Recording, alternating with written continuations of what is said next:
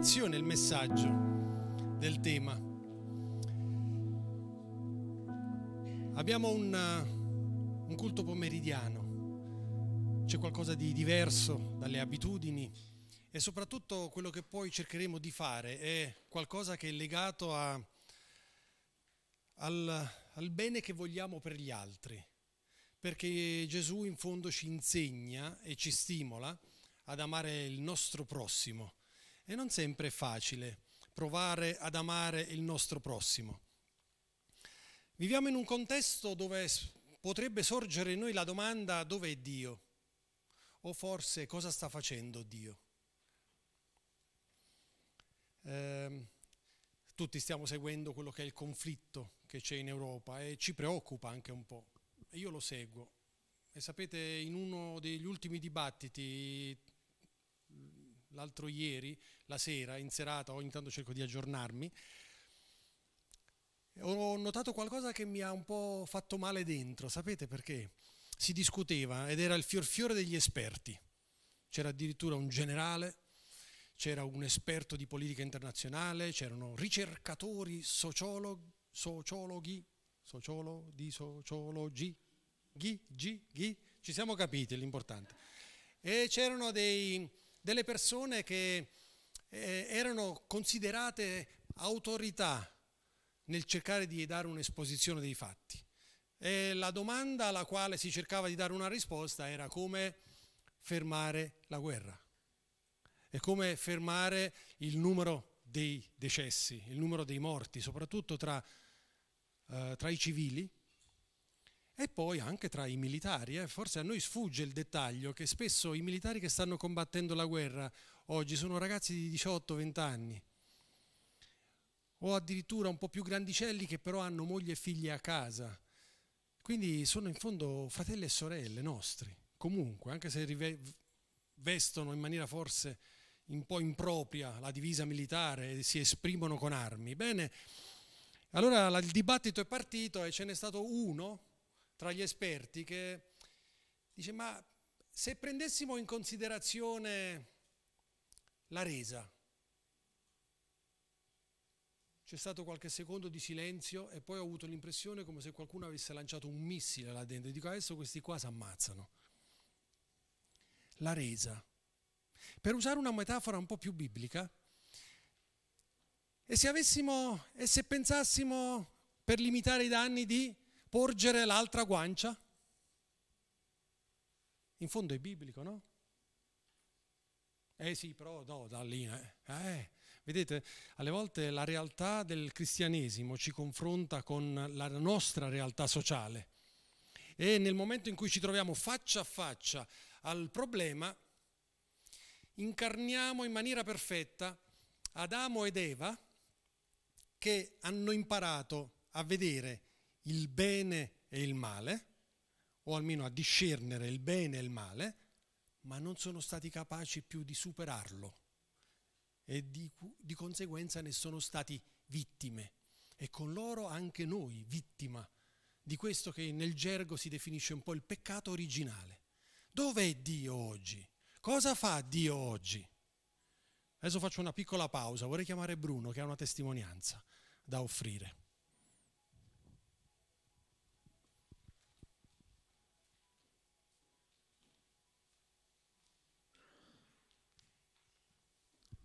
La guerra è brutta, ma brutta. Buongiorno a tutti. Noi siamo qui, grazie a Dio, c'è la pace e mi fa piacere vedere la Chiesa di nuovo piena. Dopo il Covid, dopo tutto quello che c'è stato. Vabbè, guardiamo ad altro. Ciò che vi voglio raccontare oggi è una cosa bella che è capitata in un miracolo. Eh, dunque, voi non mi conoscete tutti, sono Bruno Pulga e, e rappresento in questo momento la Carla, che è missionaria in Albania e che, e che uh, succedono delle cose belle, veramente. Lei è sposata in Albania con Saimir e hanno due figlie, uh, Maggie e Sara, La Meghi è architetto, ecco perché dico, eh, sottolineo questo perché. Allora, la Carla è già 20 anni che è lì, 10 anni ha ricevuto, 10 anni fa, ha ricevuto un vecchio teatro e con gli aiuti dalla Svizzera, dall'associazione EOSI, che io ne faccio parte, hanno fatto bello questo teatro, delle belle sale qui e là, però a un certo punto si sono visti che piove giù e c'è bisogno di un tetto nuovo. E allora come facciamo? Il tetto costa un sacco di soldi. Comunque loro tra la figlia architetta e Saimir, quelli che erano lì, hanno cominciato, gra- grazie Roberto, hanno cominciato a parlare così e, e uh, loro hanno spesso visite germaniche, olandesi, brasiliane uh, e qui c'era un signore che ha ascoltato e poi ha chiesto un po', poi ha cominciato a prendere delle misure così. Boh, passato la giornata, il giorno dopo, dopo una settimana, arriva un camion pieno di travi, pieno di tegole, pieno di tutte robe del genere. Grazie a questo signore. Vabbè. Dopo questo signore si ammala di Covid e allora cosa facciamo? Lui dice io sono malato di Covid, la mia azienda ha bisogno di me, bisogno... niente, an- uh, rinuncio a questo progetto e arrangiatevi. Passa una settimana, neanche arrivano 5-6 persone dall'Albania, eh, scusate, dall'Olanda, che nessuno li aveva chiamati, giovanotti, e dicono, noi siamo qui per lavorare. Vabbè, un cambio di materiale c'è, gli operai ci sono, l'architetto c'è e cominciano a fare qualcosa. Se non che eh, mancava materiale. Allora lì in Germania la nonna, era, notate bene come è coordinato bene il lavoro, è fantastico, no? Perché la nonna va a una serata di preghiera e ha una visione che Dio gli dice chiaro e tondo, vai a casa, di a tuo nipote di portare quel cambio lì già pronto a Burel, che hanno bisogno. Cambio di travi ancora, di, di, di, di tutto materiale e questo cambio parte, va a Burrell, va alla Carle, Simon non sapevano niente, sono venuti a saperlo dopo che la nonna ha detto di portarlo, che il Signore ha avuto questa visione e che tutta una cosa messa insieme così sa di miracolo neanche, se uno anche mi dice non ci credo, è così. Il materiale c'era, gli uomini, gli operai c'erano, hanno fatto il tetto e tutto è stato coordinato in un modo fantastico. Costo zero è rimasto qualche cosa che, hanno, che il Saimer, lui è specialista a fare le case, ne ha fatte tre case con quello che è rimasto. È miracolo questo no? Amen. Grazie. E la nonna è andata alla riunione di preghiera e lì ha preso la decisione. E la nonna è una, è una signora che dirige un'azienda non è solo nonna.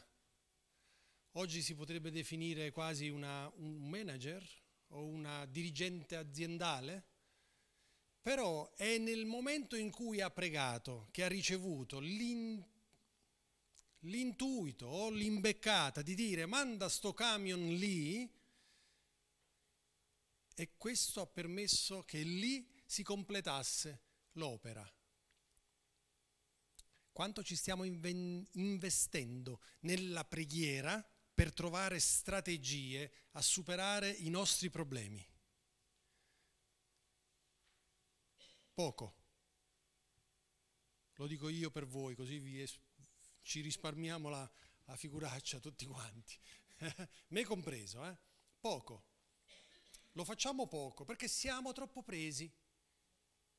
E ritornando al dibattito dell'altra sera, a vedere un fior fiore di calibri, di conoscenza, di sapienza, tutti professori universitari, personaggi incredibili, di fronte al porgere l'altra guancia, te quasi quasi si ammazzavano lì nello studio.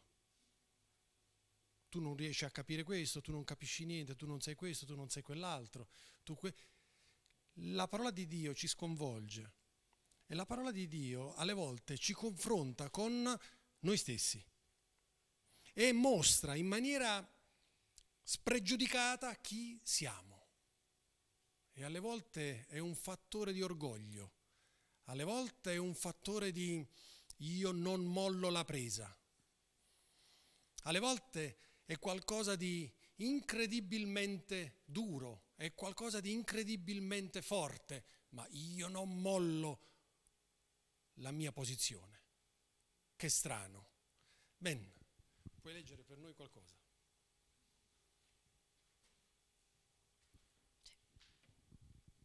Eccellenza dall'unità fra i fratelli. Canto dei pellegrinaggi di Davide. Ecco quanto è buono e quanto è piacevole che i fratelli dimorano assieme nell'unità. E come l'olio del prezioso sparso sul capo che scende sulla barba, sulla barba di Arianne, che scende fino all'orro delle sue vesti. È come la rugiada dell'Ermon, che scende sui monti di Sion, perché è là che l'Eterno ha comandato le benedizioni, la vita in eterno. Quanto è buono e quanto è piacevole. Cioè dovremmo farlo quasi tutti i giorni, un incontro del genere, per renderci conto di quanto possiamo essere benedetti in Cristo e quanta benedizione possiamo trasmettere agli altri. E invece spesso il nostro lavoro è quello di rimanere sulle nostre posizioni e dire no, io da qui non mi, non mi sposto perché è logico che per arrivare a questa soluzione bisogna fare così, bisogna dire così, bisogna di essere così. E nel frattempo arrechiamo danni. Danni a chi? A noi stessi e a ciò che ci circonda. La parola di Dio ci insegna, ci dice, ci sprona quanto è buono e quanto è piacevole, perché alla fine di tutto questo ne sgorga una benedizione che ci parla della vita eterna, cioè ci riporta, la comunione fraterna ci riporta a ristabilire dei valori, dei veri valori davanti a noi e non dei principi umani, non la giustizia umana. Sapete, ciò che è giusto per me non per forza è giusto per te. Eh?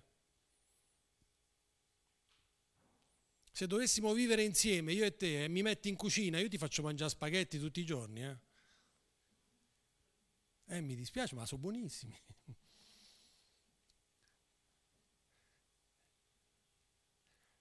Non funziona. E infatti a casa cucina mia moglie. Ogni tanto anche io. Eh. Quello che è giusto per me non è giusto per forza per l'altro. E allora la mia giustizia addirittura è capace di accendere il conflitto, di moltiplicare il conflitto, il conflitto, di amplificarlo. Noi abbiamo necessità invece di sperimentare Cristo. E alle volte, sapete, è difficile sperimentare da Cristo anche se sono solo, perché posso essere molto disciplinato, come tutti noi, no? Ogni, ogni giorno noi ci chiudiamo nella nostra stanzetta a pregare, giusto? Sì. Ogni giorno noi leggiamo dalla parola di Dio e cerchiamo di trarre il vantaggio per il fatto quotidiano, giusto? Sì. Eh. Chi è che non lo fa? Un pazzo non lo farebbe. E quindi noi queste cose le facciamo. Ma se il, ehm, ci sforziamo di vivere insieme, nella nel vivere insieme, nella testimonianza l'uno con l'altro, nel nostro spalla a spalla, nel nostro confrontarci, nel nostro dialogare e nel nostro avere comunione, si ha la manifestazione dell'amore di Dio. E la manifestazione dell'amore di Dio, sapete cosa fa? Almeno a me, mi corregge e mi incoraggia. Stamattina dicevo a qualcun altro, Sapete, mi piace dire che Dio è amore e che Dio ama tutti. È giusto? Che Dio è amore e Dio ama tutti? Amen. Eh? Dio ama tutti e mi piace dirlo perché in quel tutti ci sto anch'io. Quando dico che Dio ama tutti, gli ho detto amami, perché se tu ami tutti devi amare anche me. Ma se dovessi e ogni tanto cerco di farlo, poi la cosa mi spaventa un po', se dovessi cominciare a pesare e a misurare l'amore di Dio, comincio a capire che il mio modo di amare è così piccolo, è così piccolo, è piccolissimo. E allora ogni tanto dico calmo, non sfidare Dio, perché il suo amore potrebbe farti anche male addirittura perché non riusciamo a capirlo, non riusciamo ad assimilarlo, perché l'amore di Dio è un amore diverso dal mio e mi dispiace dirlo, ma è un amore diverso anche dal tuo. La capacità che tu hai di amare è... Attenzione a dire a Dio anche io amo. Anche io amo. Il Signore potrebbe dire chi ami tu? E allora potrei cominciare a fare una lista di persone che amo. Ecco, provate una volta a sedervi nella stanzetta, quando siete in preghiera, quando state leggendo il vostro capitolo biblico per cercare di capire oggi cosa posso fare. Provate a fare una lista di persone che amate. E poi cercate prima di definire anche la posizione, l'amore, quanto, cosa vuol dire per me amare cosa vuol dire amare una persona e poi cominciate a fare la lista delle persone che amo.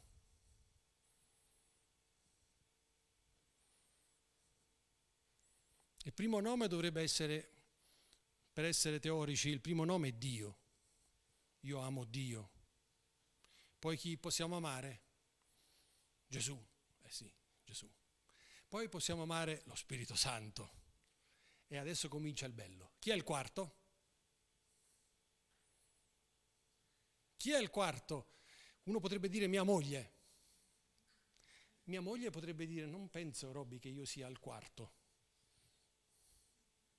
Eh? E potrebbe avere poi una, lei una lista di motivazioni che spiegano perché se io decido di mettere mia moglie al quarto posto, lei dice no aspetta Robby, io ti spiego perché non sono la quarta, forse nemmeno la quinta forse nemmeno la sesta. E allora lì viene scoperta in maniera fatale, in maniera palese, che il mio concetto di amore è veramente limitato, è veramente molto personalizzato. Il mio amore per voi è farvi mangiare spaghetti tutti i giorni. Dice, ma no, non va bene mangiare spaghetti tutti i giorni. E allora questo non è amore, Robby, questa è la tua idea di amore.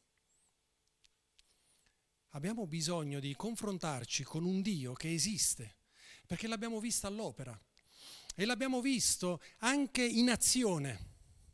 E poi nelle circostanze più difficili quando ci chiama in causa e quando qualcuno, addirittura io poi quello che ha parlato, non so se è credente o non è credente, perché di queste cose lì non se ne parla, propone una possibile soluzione al, al fermare il, mm, dire, l'omicidio di tanti civili, di, tanti, di tante persone, propone la resa e allora lì casca il mondo, dice ma come, ma come ci arrendiamo? Noi dobbiamo combattere il nemico che ci sta affrontando e giù altre botte. E nel frattempo i morti continuano ad esserci. Quanto è buono e piacevole che i fratelli dimorino insieme, come olio profumato che sparso sul capo e sulla barba, sulla barba di Aronne. Sapete, Aronne era il sacerdote, era colui che era preposto per accompagnare il popolo alla presenza di Dio, per ricevere da Dio e dare al popolo. Era qualcosa di fondamentale per quei tempi lì. Oggi fortunatamente non abbiamo più bisogno dei sacerdoti. Oggi la, la croce, cioè il gesto di Gesù sulla croce, ci ha liberati di questa figura. E quindi nella stanzetta la mattina, eh, vi ricordate, no? Ci siete tutte le mattine, non siete da soli, ma siete insieme a Gesù, insieme allo Spirito Santo, insieme a Dio. E questo è qualcosa di meraviglioso, è qualcosa di forte, è qualcosa di grande. E allora è in questi momenti che dobbiamo cercare di realizzare e trovare e tirare fuori il meglio di noi. Alle volte ci si arriva vicino, a pensare il bene, ma non si riesce a superarlo. E allora come posso fare per superarlo? Ho bisogno della misericordia di Dio.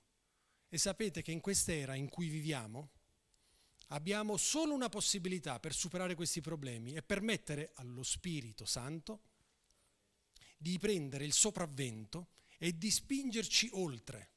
Come Adamo ed Eva, anche voi, noi, siamo capaci di discernere il bene dal male.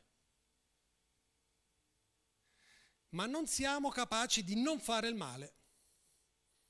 Non siamo capaci di fare solo il bene. Non ce la facciamo. Non ce la facciamo.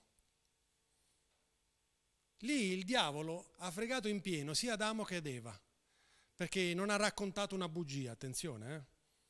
Il diavolo ha usato una mezza verità. Se mangi di quel frutto, sarai come Dio, conoscerai il bene e il male e riuscirai addirittura a distinguerlo, il bene dal male. È una verità. Avrebbe dovuto dirgli, per essere più corretto e per essere onesto, cosa che non è, però nel momento in cui tu distinguerai il male dal bene, dovrai anche superarli o almeno evitare il male. Quindi avendo, sapendo che quello è il male, non lo farai più e ti concentrerai solo sul bene. E lì dovresti mangiarti un altro chilo di mele o un altro frutto ancora. Dovresti andare oltre.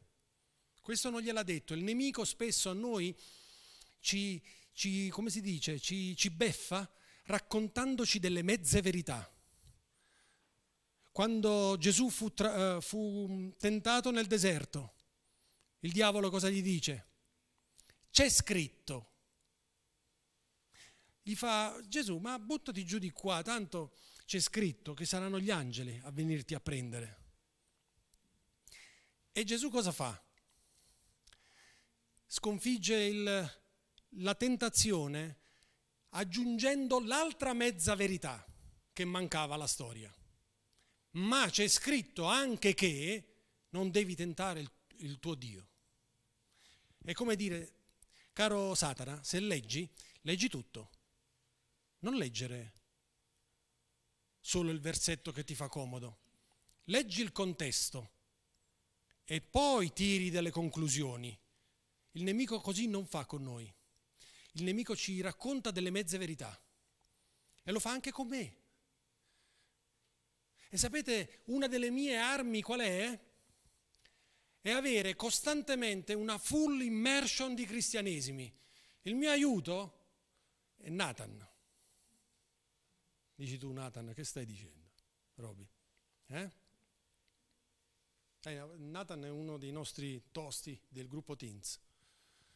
Il gruppo Teens mat- questo pomeriggio, no, questa mattina, si è messo a disposizione e ha un progetto in mente con la risottata che avremo da mangiare tutti insieme per passare un momento post-Covid e anche un momento di riflessione su ma quando siamo tutti insieme in fondo cosa possiamo fare per...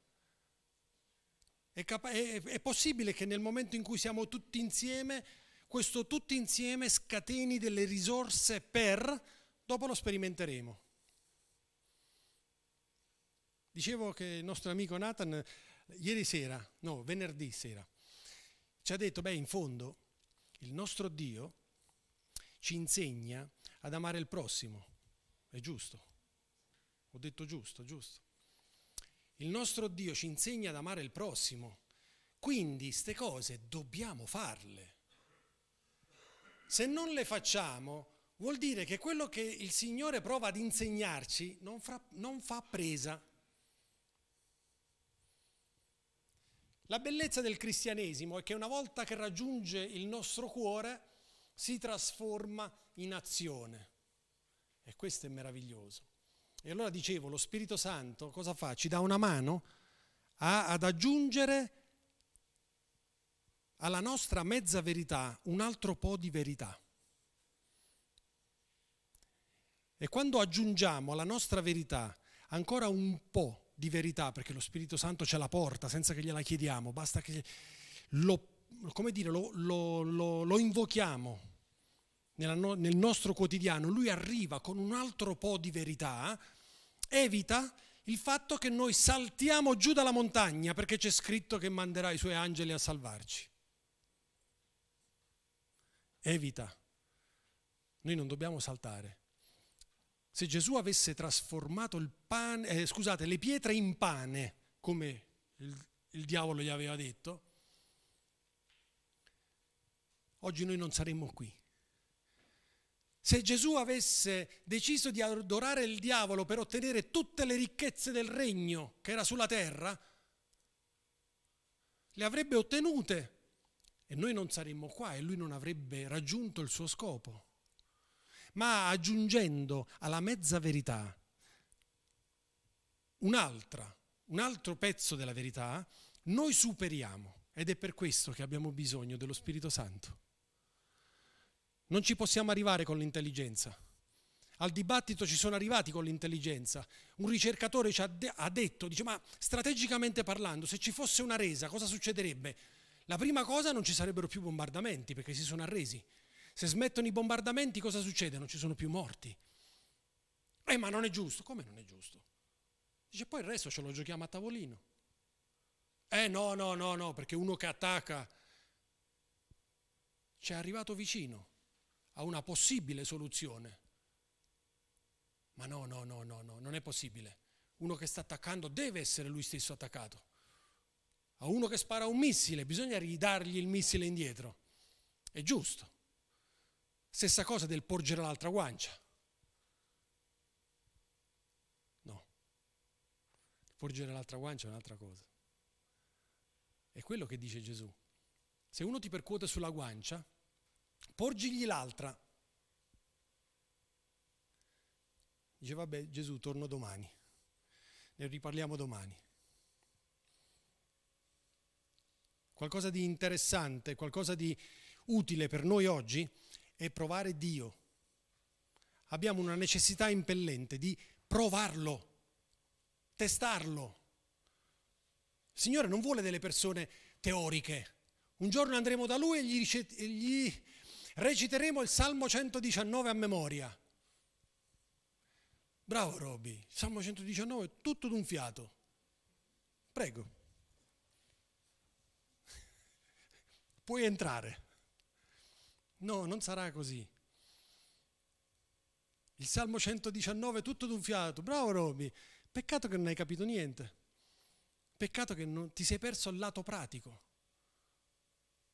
Sei un teorico che non si è mai voluto mettere in gioco, che non ha mai accettato la sfida di aggiungere un po' di verità alla tua mezza verità. Io spero che per ognuno di noi questo possa essere qualcosa di stimolante per andare oltre, per sfidarci. Abbiamo necessità impellente di capire chi siamo. Abbiamo una necessità impellente di sentire vivo lo Spirito in noi. E come possiamo farlo? E non c'è una ricetta, non lo so.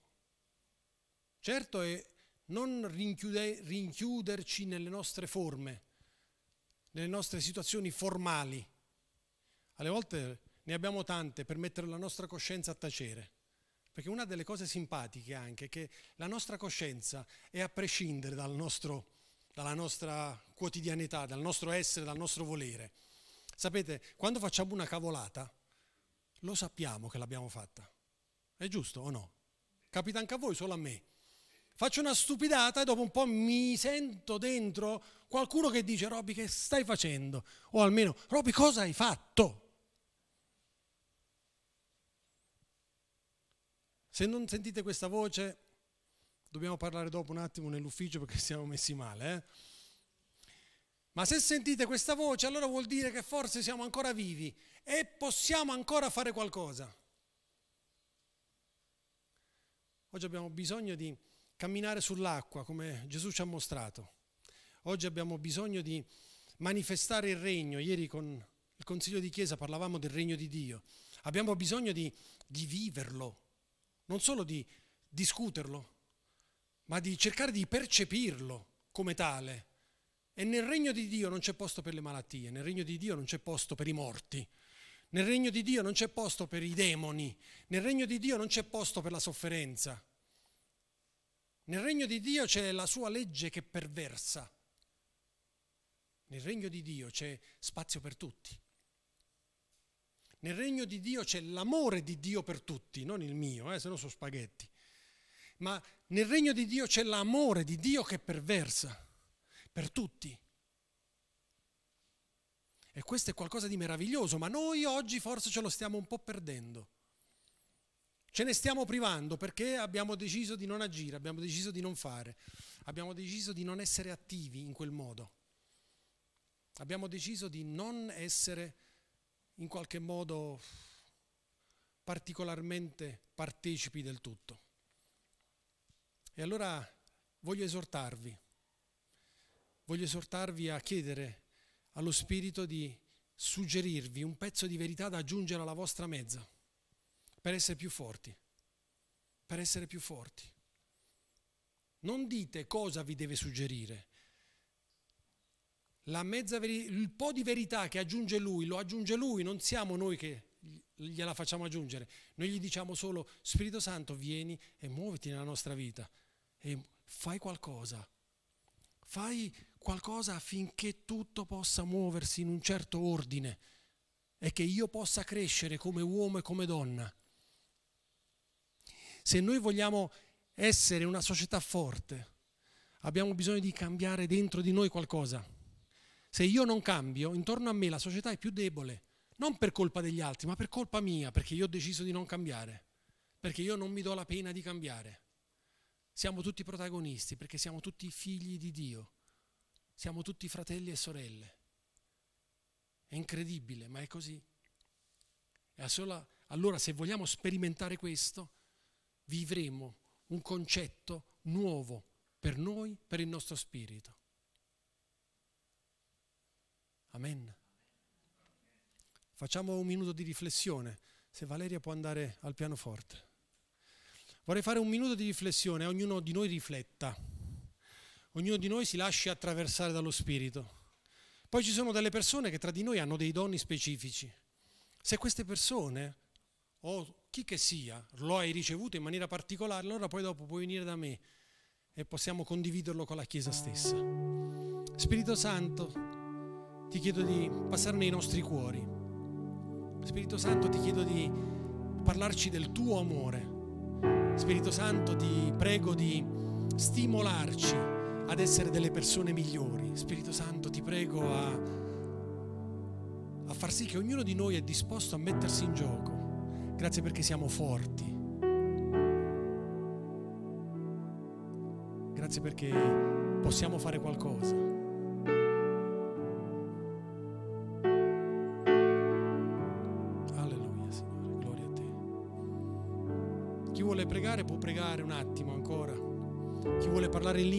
Parlare in lingue. Chi vuole invitare lo Spirito, inviti lo Spirito. Alleluia, Signore. Gloria a te, Gesù. Alleluia. Dobbiamo essere coraggiosi. Lo Spirito passa attraverso di noi e ci rinfresca. Eh? Pensate a quel respiro che abbiamo tirato all'inizio.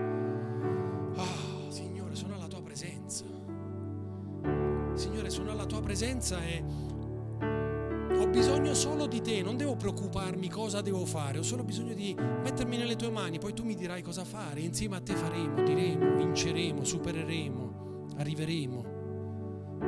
Signore, grazie per il tuo amore.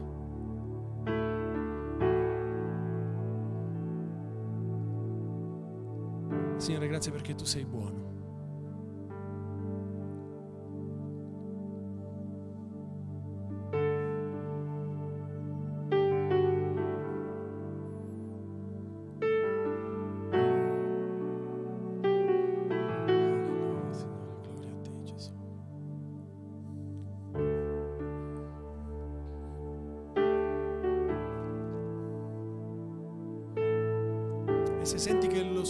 Sta parlando adesso probabilmente non è solo qualcosa per te, ma è per anche qualcun altro, quindi ti prego di condividerlo con me.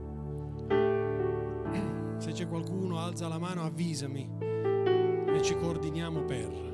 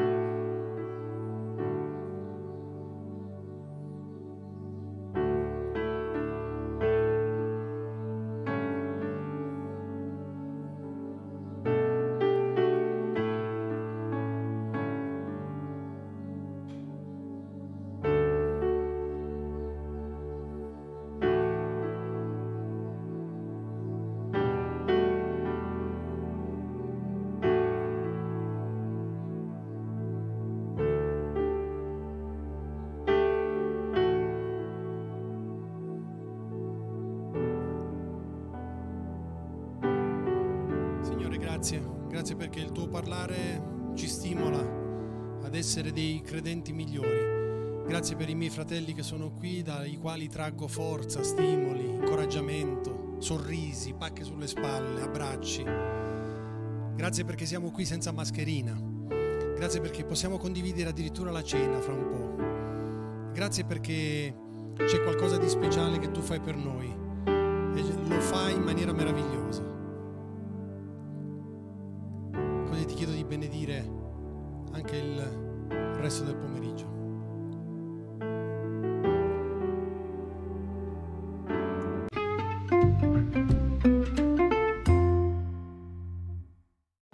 Segui le informazioni su www.cepparbedo.ch.